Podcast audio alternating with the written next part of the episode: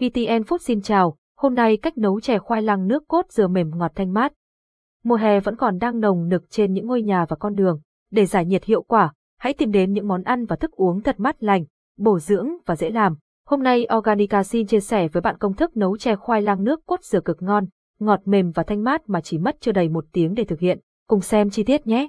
Nguyên liệu cần chuẩn bị khoai lang, hai củ nước cốt dừa, 100ml bột khoai, bột báng, bột bắp đường cát, muối các bước thực hiện để có chè khoai lang nước cốt dừa mềm ngọt thanh mát sau khi đã chuẩn bị đầy đủ nguyên liệu. Chúng ta cùng bắt tay vào thực hiện món chè thơm ngon này.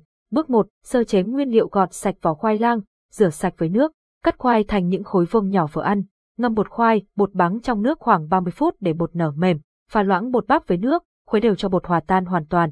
Đã hoàn tất bước sơ chế nguyên liệu, tiếp theo là hấp và nghiền khoai. Bước 2, hấp và nghiền khoai lang hấp khoai lang trong khoảng 20 phút cho đến khi chín lấy khoai ở nửa phần cho vào tô, dùng muỗng tán nhuyễn.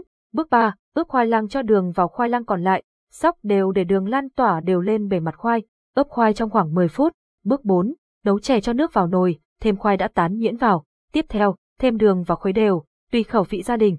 Bắc nồi lên bếp, bật lửa vừa. Sau đó, thêm bột khoai, bột báng vào và khuấy đều trong khoảng 10 phút. Khi chè sôi, thêm hỗn hợp bột bắp đã pha vào và khuấy nhẹ để hỗn hợp tan đều. Tiếp theo, cho khoai lang ướp đường vào. Ở bước này, mở lửa lớn và đun chè trong khoảng 10 phút, nêm nếm và ra giảm đường cho vừa ăn rồi tắt bếp. Bước 5, nấu nước cốt dừa cho nước cốt dừa vào nồi nhỏ, đun sôi. Tiếp theo, thêm đường và muối vào và khuấy đều. Cuối cùng, thêm hỗn hợp bột bắp còn lại và khuấy đều cho nước cốt dừa có độ sền dệt lý tưởng. Bước 6, trình bày món ăn múc chè khoai lang ra chén trước, sau đó chan nước cốt dừa lên trên. Sự kết hợp này sẽ tạo nên một trải nghiệm vị giác tốt.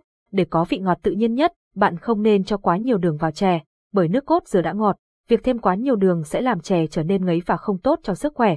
Để món chè khoai lang nước cốt dừa thêm béo ngon và thơm ngào, bạn có thể sử dụng nước cốt dừa hữu cơ VS Coco của Organica để nấu, cũng như bột dừa hữu cơ khuấy với nước ấm để thêm vào nước cốt dừa. Kết quả là món chè khoai lang nước cốt dừa của bạn sẽ thơm ngon, béo mỡ và mang hương vị riêng từ nhà bếp của bạn. Chúc bạn thành công với công thức nấu chè khoai lang nước cốt dừa mềm mịn, ngọt thanh và có những trải nghiệm thú vị khi thưởng thức cùng gia đình. Cảm ơn và hẹn gặp lại.